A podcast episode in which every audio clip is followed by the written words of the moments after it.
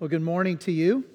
Uh, we are actually, as was said earlier by Nick, we're going to begin a new series uh, for the next three weeks where we're going to talk about the, the, the love that is revealed from our great God. And so I'm going to ask you to turn your Bibles to the book of Exodus, which is the second book of the Bible. So, uh, right at the beginning. So, Genesis, then Exodus. And uh, we're going to be there this morning primarily. And eventually we'll get into Isaiah chapter 6, which was just read. Uh, so, having said that, uh, imagine going about a normal day of work and you're working for the family business. Now, I know in Lancaster County, that is a very common statement, is that you work a part of a business that was started by a, a grandfather or a great grandfather and it continues to be passed on down. And, and you are going about the normal work that has been done for generations, and then a moment happens that quite frankly, is a game changer. It may even stop the family business. That is literally what happens in this text that we're going to look at this morning, where Moses, who is going about the family business as a son in law, has an encounter that changes everything. And it's found in Exodus 3, he is in the Sinai Peninsula, if you know where that is. That's, you know, so it's to the east of Egypt, to the south of modern day Israel, and, uh, and, and then it's to the west of Saudi Arabia. So that little peninsula that is there is where this takes place. And there is a mountain called Mount Horeb or Mount Sinai. You'll see both terms used in the scriptures. And that mountain will become uh, known as the mountain of God. And this is where that begins. And so let's look at how the family business, a normal day at work, gets interrupted. So, Exodus 3, starting in verse 1. Now Moses was tending the flock of Jethro, his father in law, the priest of Midian, and he led to the far side of the wilderness, came to this to Horeb, the mountain of God. There the angel of the Lord appeared to him in flames of fire from within the bush. Moses saw, though the bush was on fire, that it did not burn up. So Moses thought, I will go over and see this strange sight, why the bush does not burn up. When the Lord saw that he had gone over to look, God called to him from within the bush, Moses. Moses. And Moses said, Here I am. Do not come any closer, God said. Take off your sandals, for the place where you are standing is holy ground. Then he said, I am the God of your father, the God of Abraham, the God of Isaac, and the God of Jacob. At this, Moses hid his face because he was afraid to look at God. The Lord said, I have indeed seen the misery of the, my people in Egypt. I have heard them crying because of their slave drivers, and I'm concerned about their suffering. So I have come down to rescue them from the hand of the Egyptians and to bring them up out of, Egypt, out of that land uh, into a good and spacious land, a land flowing with milk and honey the home of the Canaanites, the Hittites, the Amorites, the Perizzites, the Hivites, and the Jebusites. And now the cry of the Israelites has reached me, and I have seen the way the Egyptians are oppressing them. Uh, so now go. I am sending you to Pharaoh to bring my people, the Israelites, out of Egypt. but Moses said to God, well, Who am I that I should go to Pharaoh and bring the Israelites out of Egypt? And God said, I will be with you and this will be my sign to you that it is I who have sent you. When you brought the people out of Egypt, you will worship God on this mountain. And Moses then said to God, Well, suppose I go to the Israelites and say to them, The God of your fathers has sent me to you. And they ask me, Well, what is his name? Then what shall I tell them? God said to Moses, I am who I am. This is what you are to say to the Israelites I am has sent me to you. God also said to Moses, Say to the Israelites, The Lord, the God of your fathers, the God of Abraham, the God of Isaac, the God of Jacob, has sent me to you. This is my name forever, the name you shall call me from generation to generation. Let me stop there. So Moses is walking in the wilderness with the flock of his father in law's sheep.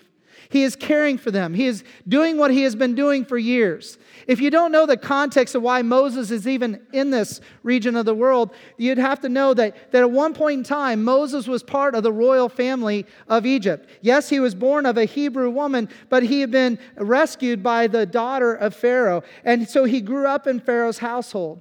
But there came a time when Moses, knowing that his lineage was of the Hebrew people, that he became a defender of them in a moment that he allowed his anger to arise to a fault, where he ends up killing an Egyptian, an Egyptian soldier that was beating a Hebrew slave.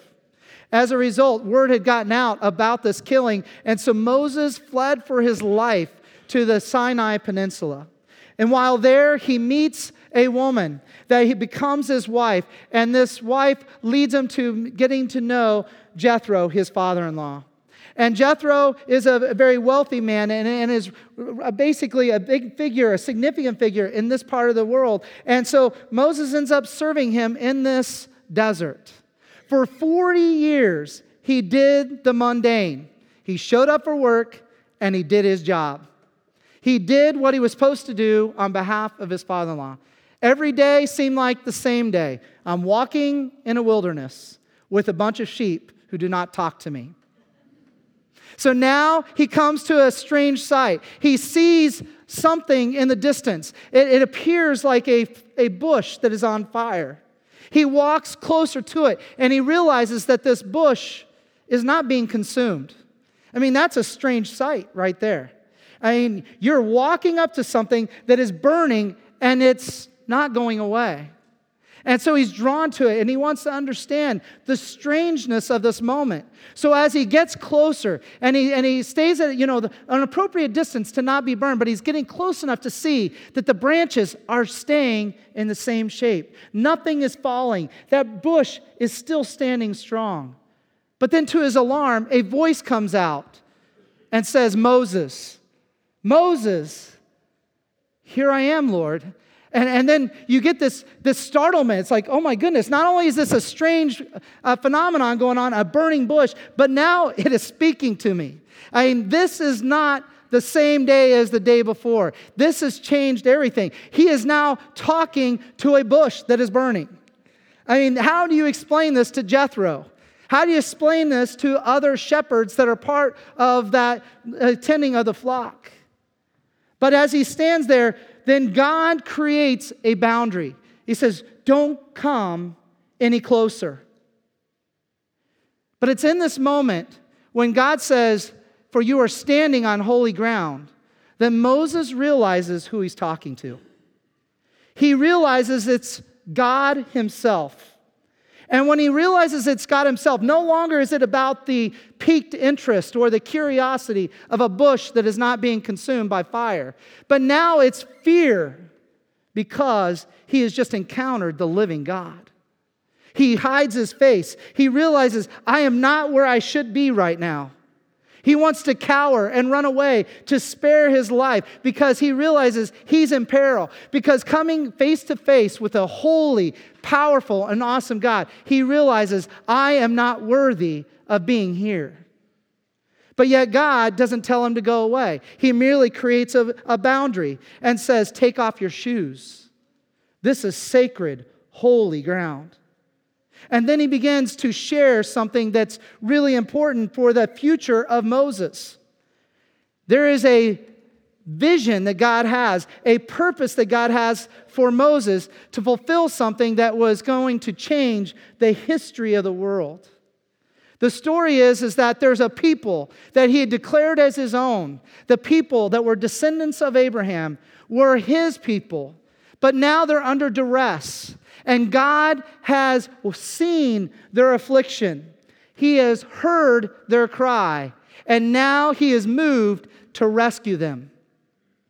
And then he looks at Moses, who at this point is now hiding his face. He's wanting to back out of the moment. He realizes he's, he's, a, he's an unclean man. I mean, after all, he's a runaway murderer. I do not belong before a holy God. So he's backing away, keeping his head low. But God is talking to him, and he has to stay because he's supposed to respond to the one in authority right there. And, and, and God is telling him about his heart for Israel, his love for Israel, and that he has watched their pain, he has heard their cry, and now he is aroused and he is going to do something on their behalf. But the, to the startlement of Moses, he says, So I'm sending you. Now imagine, you are a runaway murderer, and you have been hiding out in the desert for 40 years where your business skill is taking care of sheep. And now God says, I'm sending you back to Egypt, where you are running from, and you are going to be my voice, my spokesman before Pharaoh, and you're going to lead my people out of Israel. Now, I want to draw attention to a change in the behavior of Moses. Up to this point, you see Moses wanting to cower away from the presence of God, which was so powerful and intense and holy, realizing he is unholy. But as soon as God says, I am sending you back to Israel to lead to Egypt, to lead Israel out of that land, now Moses is like, wait, wait, wait, wait a second. You see, the fear of God and His holiness in regards to His unholiness as a man is all of a sudden removed by a greater fear, which is to go back to Egypt and be killed by a Pharaoh. Interesting how one fear ends up trumping another in this moment. And so he comes before God and says, Wait, wait, wait, wait. If I go back there, why would they ever follow me? And so God gives him a couple of things that's going to help him in leading out the nation of Israel out of the nation of Egypt. And so he says that first of all, you're to tell them that it is God that you are serving, the God of their fathers, Abraham, Isaac, and Jacob. Well, and not just any God, I'm going to give you my name to give to them. So let's pause there for a moment. Up to this point, God was known as the Creator God. That's through much of Genesis. And then the God of Abraham, Isaac, and Jacob. But no name is given to him until this moment. God reveals his personal name to Moses as a means by which Moses' leadership of Israel will become validated. And so he gives him the name that is an exalted name. And he says, So when this name is asked for, what is the name of this God that you supposedly are representing? You are to tell them, I am who I am. I am has sent me to you. And this is his name forever. That is to be what Moses is to tell the people when they question, well, what God sent you? I mean, you say that the God of Abraham, Isaac, and Jacob sent you, but who is this God? Well, it is the I am when you understand the meaning of that name I am, it is to suggest eh, eh, eh, and communicate this idea that, that God has always been. Before time even was time, God was. And now that time is in existence, God is. And before, when even time ceases to exist on this earth, God will be. God is always the I am. He is an all existent God. He is not bound by time and this is my name. The I am has sent you. The Hebrew term for this is Yahweh. And so when you hear the term Yahweh, you are literally hearing the name that God is given himself and given them for us to know him as. It is not just the God of, it is Yahweh, the I am.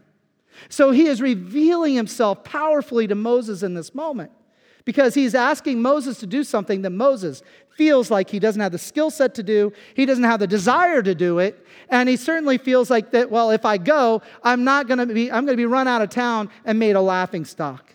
But God says, no, you have met the I am. You have met me, Yahweh, and you are going to lead my people out of this land.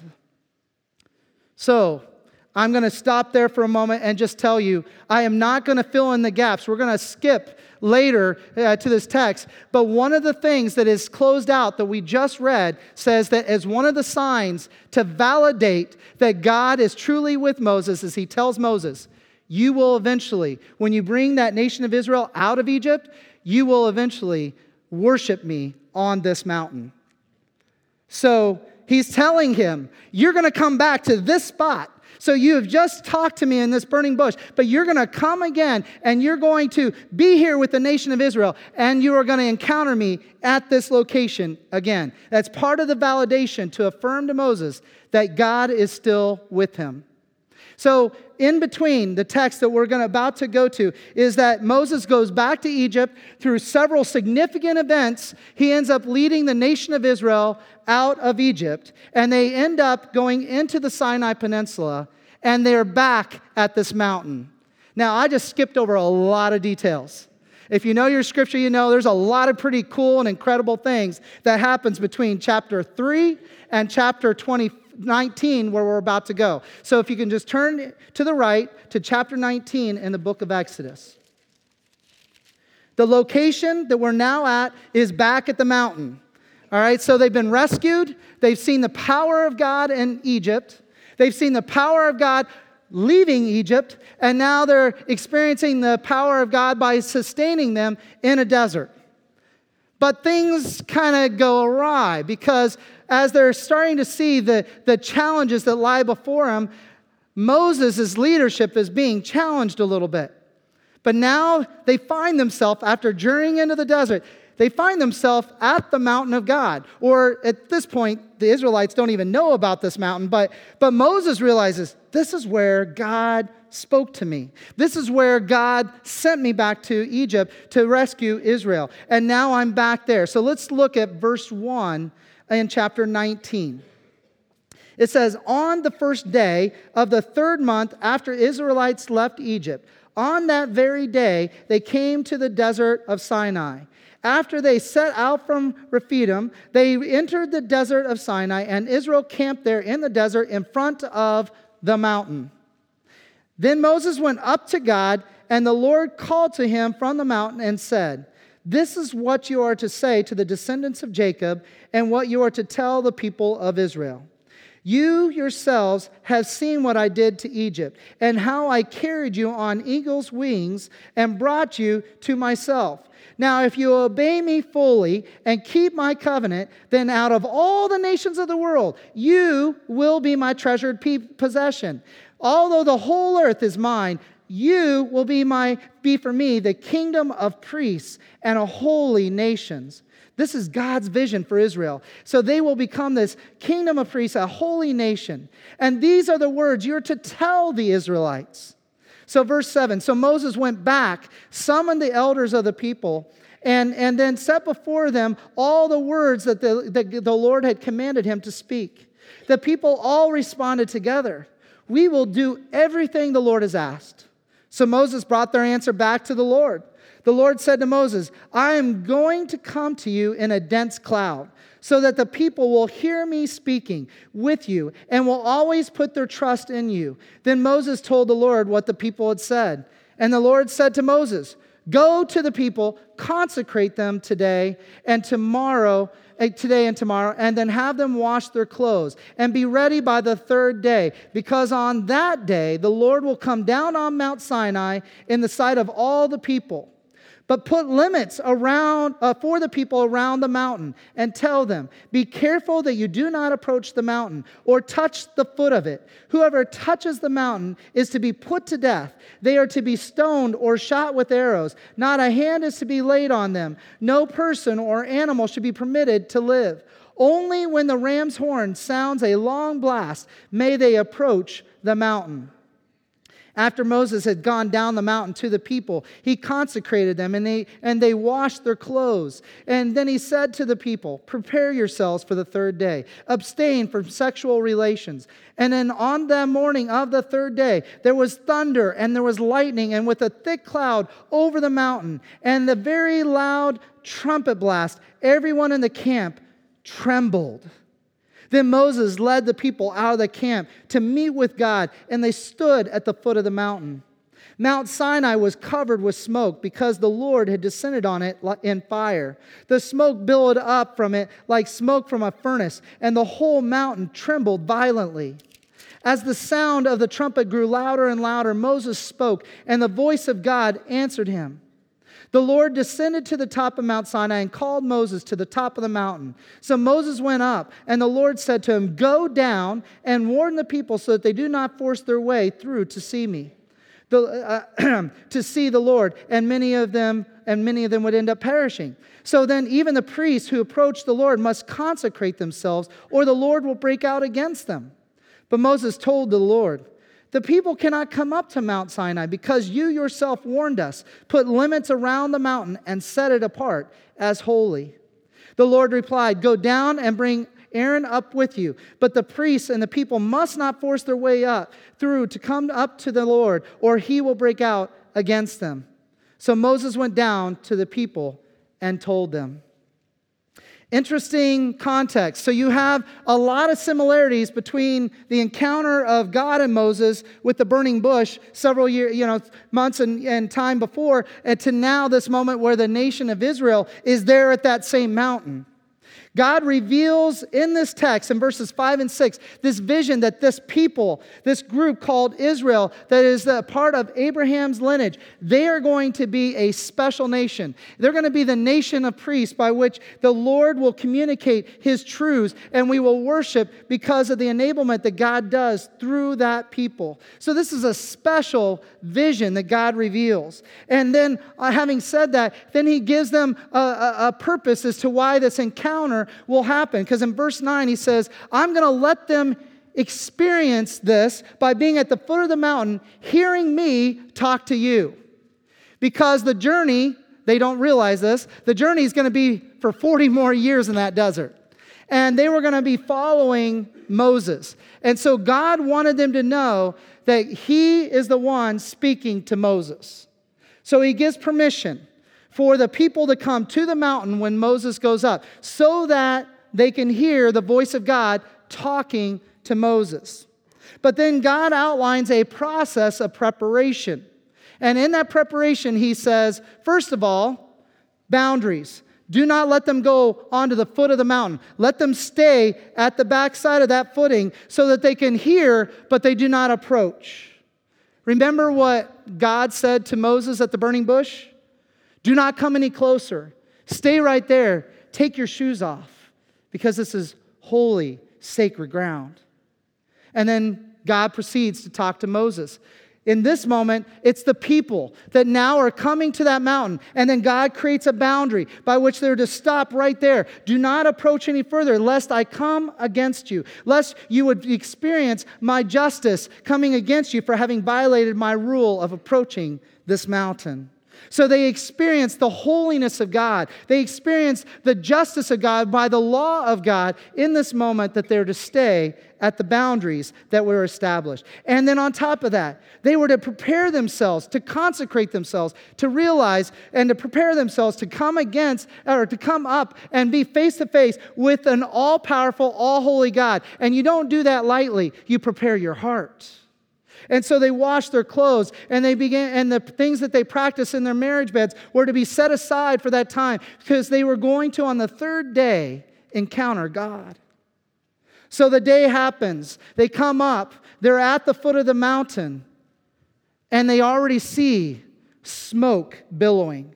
They see fire churning. They see that it is shaking the mountain itself, and their feet is being rumbled by the very things that are happening on top of that mountain. And so, what was anticipatory up to this moment has now become fearful. You see, up to this moment, they were for two days realizing and talking, we're going to see God. We're going to we're to come encounter God. But now they've been to- they're seeing what the presence of God is actually like and they realize, "Oh my goodness, we could die." And they, they trembled. They realized how powerful God is, how holy God is. They see how exalted He is. And as a result, it actually exposed how simple they were. It exposed how insignificant they were compared to the incredible awesomeness of God. What a moment. I mean, they're, they're seeing this happen right before their eyes. And then Moses goes and walks up the mountain. At this point, they realize just how significant it is. Moses is now walking up. He goes into that cloud, and then they hear God talking to him. Man, what they must have thought in that moment. And, and, and they see that, that, that, that this encounter is happening between God and Moses, but they, but they can only experience it through the audible because now Moses is enveloped by the cloud and they can't see what's going on. But they, all they know is it's powerful and it's intense. I want us to turn to Exodus 24. So just turn to the right a little bit more.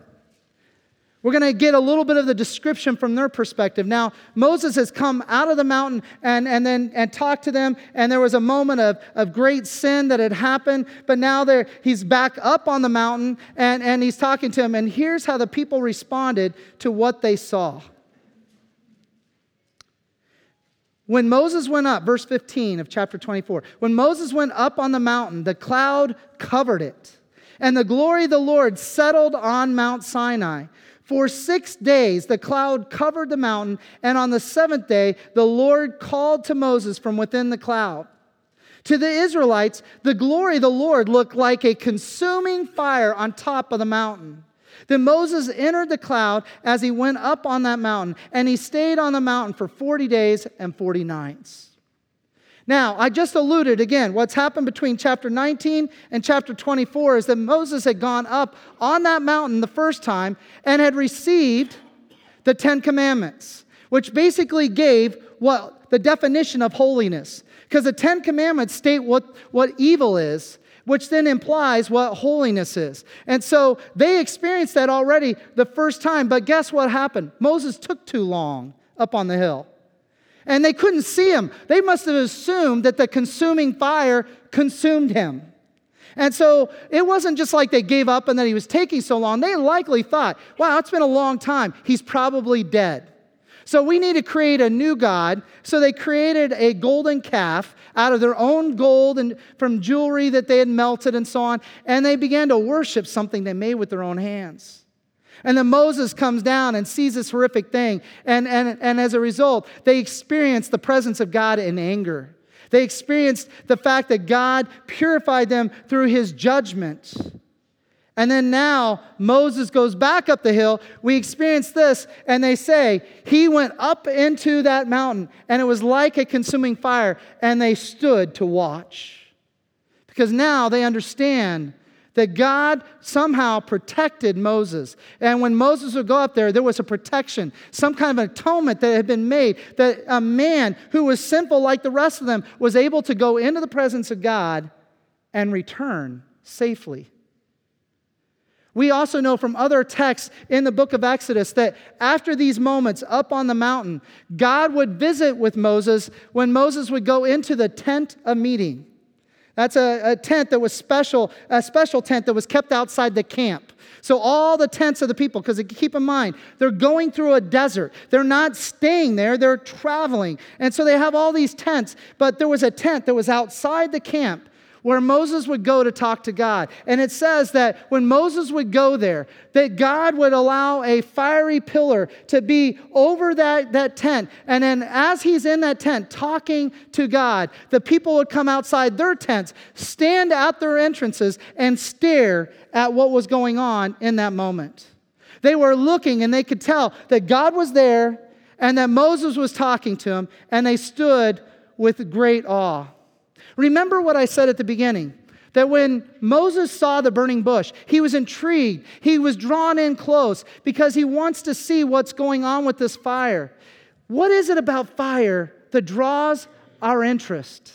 I grew up in a town of 2,500 people. When the fire whistle would blow, it was, it was an automatic turn on your AM radio to 1490 KKAN and you would listen, and within seconds, they would say, uh, There's been a fire alert, and, and the fire is located at whatever street and address. And then they would give the instructions, but you're not to go there so that the emergency personnel can arrive safely.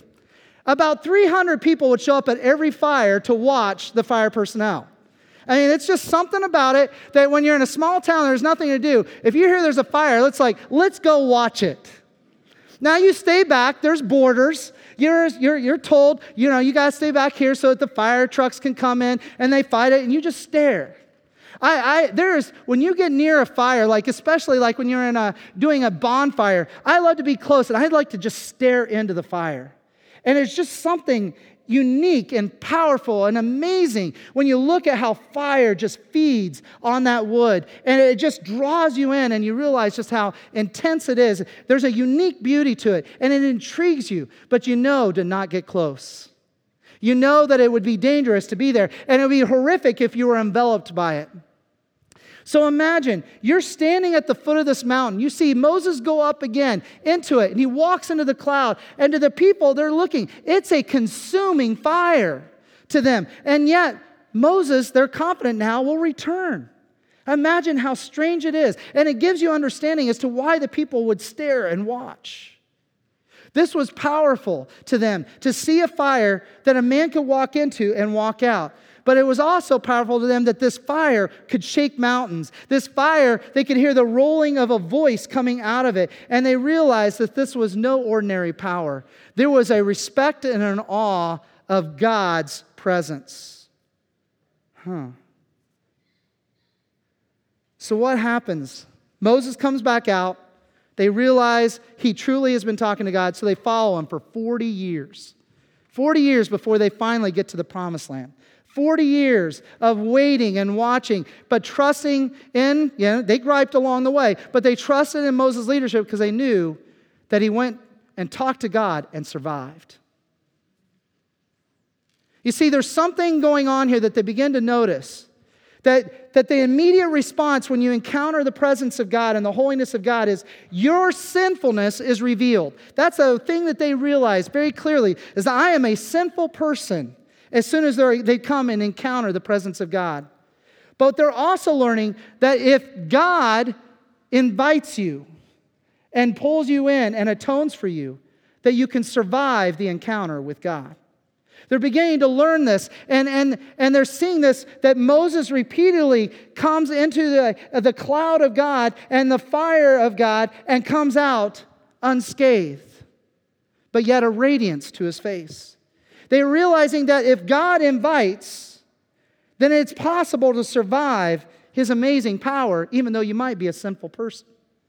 So, what is going on that God is able, that a man, that some mankind, some men women can somehow come in the presence of God and survive? I mean, that just would, would just boggle the mind when you consider what they're seeing and connecting it to what ends up happening. So, I want us to turn to Isaiah 6, which was read earlier in the service. So turn your Bibles just to the right. It's not too far, but it's almost in the middle of your scriptures. In Isaiah 6, a similar encounter happens with a prophet from Israel. So here's an Israelite several, several hundred years later, and, and is now talking to the nation of Israel, and, and he's having a similar experience. And there's an aha moment, just like there was with Moses. Moses was initially intrigued by the burning bush, and then a voice comes out and he realizes it's God and he backs off and a border is set. Look what happens to Isaiah that's so similar. Verse 1 In the year that King Uzziah died, I saw the Lord high and exalted, seated on a throne, and the train of his robe filled the entire temple. Above him were seraphim, each with six wings. With two wings they covered their face, with two they covered their feet, and with two they were flying. And they were calling to one another, Holy, holy, holy is the Lord Almighty. The whole earth is filled with his glory. At the sound of their voices, the door, at the doorposts and thresholds were shook, and the temple was filled again with smoke. Verse 5 Woe to me, I cried. I am ruined, for I am a man of unclean lips, and I live among a people of unclean lips, and my eyes have now seen the King, the Lord Almighty. Then the one of the seraphim flew to me with a live coal in his hand, which he had taken with tongs from the altar. With it he touched my mouth and said, See, this has touched your lips. Your guilt is taken away, and your sin is atoned for. Then I heard the voice of the Lord saying, Whom shall I send? And who will go for us? And I said, Here am I, send me. So I think a moment happened. Again, Isaiah has been communicating on behalf of God to the Israelite people already prior to this moment. But oh, Isaiah is beginning to describe something that God allowed him to see. And at that moment, he's just taking it in and he's describing it's like, I see this throne and I see the person on the throne with, with his robe filling the entire room. I see these strange creatures with six wings covering their eyes, their feet, and flying. But then I hear this declaration Holy, holy, holy is that Lord who sits upon that throne, and his whole, the whole earth will be filled by that glory. And then Isaiah realizes it's God. And now he stops describing what he sees because he realizes it's God. He backs down. He, he's now realizing, I'm in trouble. I'm in peril here. And so what does he say? Woe to me. Woe to me. I have, I'm a man of unclean lips. Perhaps he, he chose that, that, that statement because realizing he had just heard the words uh, that were echoing from the angels' lips. And, and he realizes that the declaration of who is on that throne, and he realizes, I don't have that holiness upon my lips. I'm an unclean man, and I come from unclean people. He is wanting to escape because he realizes his life is in danger. But God provides a way. God wants him to embrace this encounter. God wants him to hear from him and to speak to him. So God provides a means of cleansing by sending a coal from the, from the altar that was right there. And, and it was a burning coal. And the angel took it with tongs and brought it to the lips of Isaiah and touched it and said, Now you're clean. Your sins have been atoned for. You can stay. And then God says, Who will go for me? And tell the nation of Israel the things I want to say. And Isaiah says, Send me. I'm willing to go.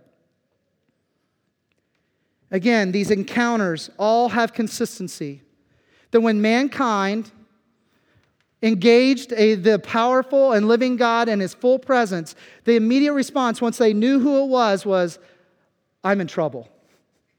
I'm in trouble. I can't survive this moment. I am a sinful person. I can't engage him. He is completely holy. There is nothing imperfect in him. I should not be here. I need to slowly back away and hopefully escape with my life. But what we experience in each of them is that while, yes, the power of God was what it was, and yes, his holiness was revealed, but so also was his love. You see, the love was manifested so powerfully at the burning bush when he says, Moses, I'm going to send you to a people that I've heard their cry, I've watched their suffering, and I'm going to rescue them. And I'm going to rescue them through you. That love that was on display, that was right there with His holiness and justice. And then you see this moment up on the mountain with the Israelites where they're allowed now to experience that fire that consumes so greatly, but yet didn't consume Moses. And they realize God while all powerful and I am all evil and I am not worthy to be here, God can rescue those who he invites. Because Moses was invited and he was spared. The peril was not his to be found because God invited him and rescued him. And now you have Isaiah, a later generation. He's now encountering the same God with all his presence and the smoke that's billowing. It's all consistent. And he realizes, oh my goodness, this is God. He's right here in front of me and he wants to back away. I am unclean with my lips. But then God's like, no, I want you to stay. So I'm going to provide the coverage. He cleanses him on the spot. You see, I think there is much to be taken from this when encountering God. When you realize that God is so holy in all his being, he is so holy. There's nothing imperfect inside of him, there's no ill motivation. There is always a pure motivation, and his word is always true. When you consider those statements and you compare them to any of us, is our word always true? Are our motivations always pure? The reality is no. And as a result, when you come encounter uh, the, the presence of, of God fully, you realize who He is and what you are as well. But God, in His fullness, also shows His character of love, and that His intent and His motive and His purposes and His vision is to invite people to come into His presence and live. You see, that's the fullness of God's character is that yes, we are sinful. Yes, God is all holy. Those are contrasting ideas. But God is also all loving. He has seen our suffering, He has heard our cry, and God invites and brings us into what would be perilous otherwise. And we survive and we find life. That's the greatness of our God. Let's pray.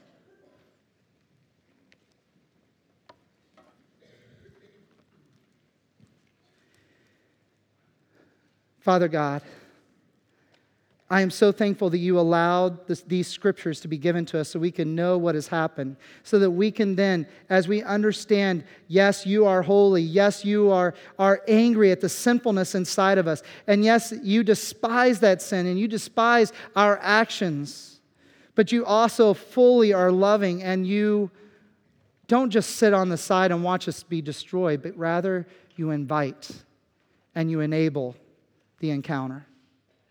God, I ask that if there are people here that know that they are sinful and they have not accepted the invitation to come across that line and to be in your presence and to survive, not only survive, but to live.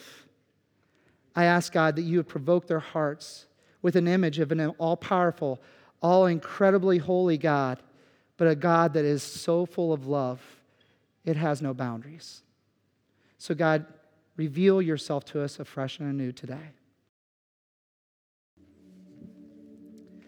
So, just a little bit of time after they had entered the promised land, a unique moment happened for King David. You see, he had the stories of Exodus with him. He was now the king of that nation of Israel. They had claimed the land. But now his son had turned against him. And he is running in peril, in fear of his own life. But in an encounter with God, David had a similar experience as Moses, as the people of Israel had well, when next to that mountain of God. And that encounter was this he realized his life was in peril, but he had also known the character of his God. He knew that God's character was justice. He knew that God's character was holy, but he also knew that God's character was love and that God's love for David would spare him. Consider what David wrote in Psalm 3:3, where he says, "But you, Lord, are a shield around me, my glory, the one who then lifts my head high." You see, the natural instinct when you come face to face or encounter with the presence of God is to bow the head and back away because you know you're in peril. And you know that you're unworthy of that moment. But David had learned that God's invitation is to reach down, put his fingers under your chin, and to lift your face up to look at him so that he could speak to you. God is the lifter of our heads. He is inviting you into His presence. He wants a relationship with you. That's why He went to all this work to redeem you. Over the next two weeks, we're going to talk about how God then ultimately makes that invitation and how He lifts your head. And it was through the work of the cross and the empty tomb and we will engage it the next two weeks. I trust that you will come as that it's an opportunity to understand who God is. So as we walk away today, remembering that God is so holy, so powerful, that we're unworthy to be in his presence. Let that be our response, but then be grateful that he invites us in and he lifts our heads because then we do not have to fear destruction. We do not have to fear his holiness because he has atoned for us like he did Isaiah. So, Lord, let us experience this week what it means the beauty of entering into your presence without fear because you've been the lifter of our heads. We thank you that you are holy, you are just, but we're also thankful you are filled with love that has no boundary. In Jesus' name, I can even pray that. Amen. If you want to experience and know that all powerful God, we have people that will be underneath the cross will be glad to talk to you and invite you into a relationship with Him. Be blessed this week encountering our God. Amen.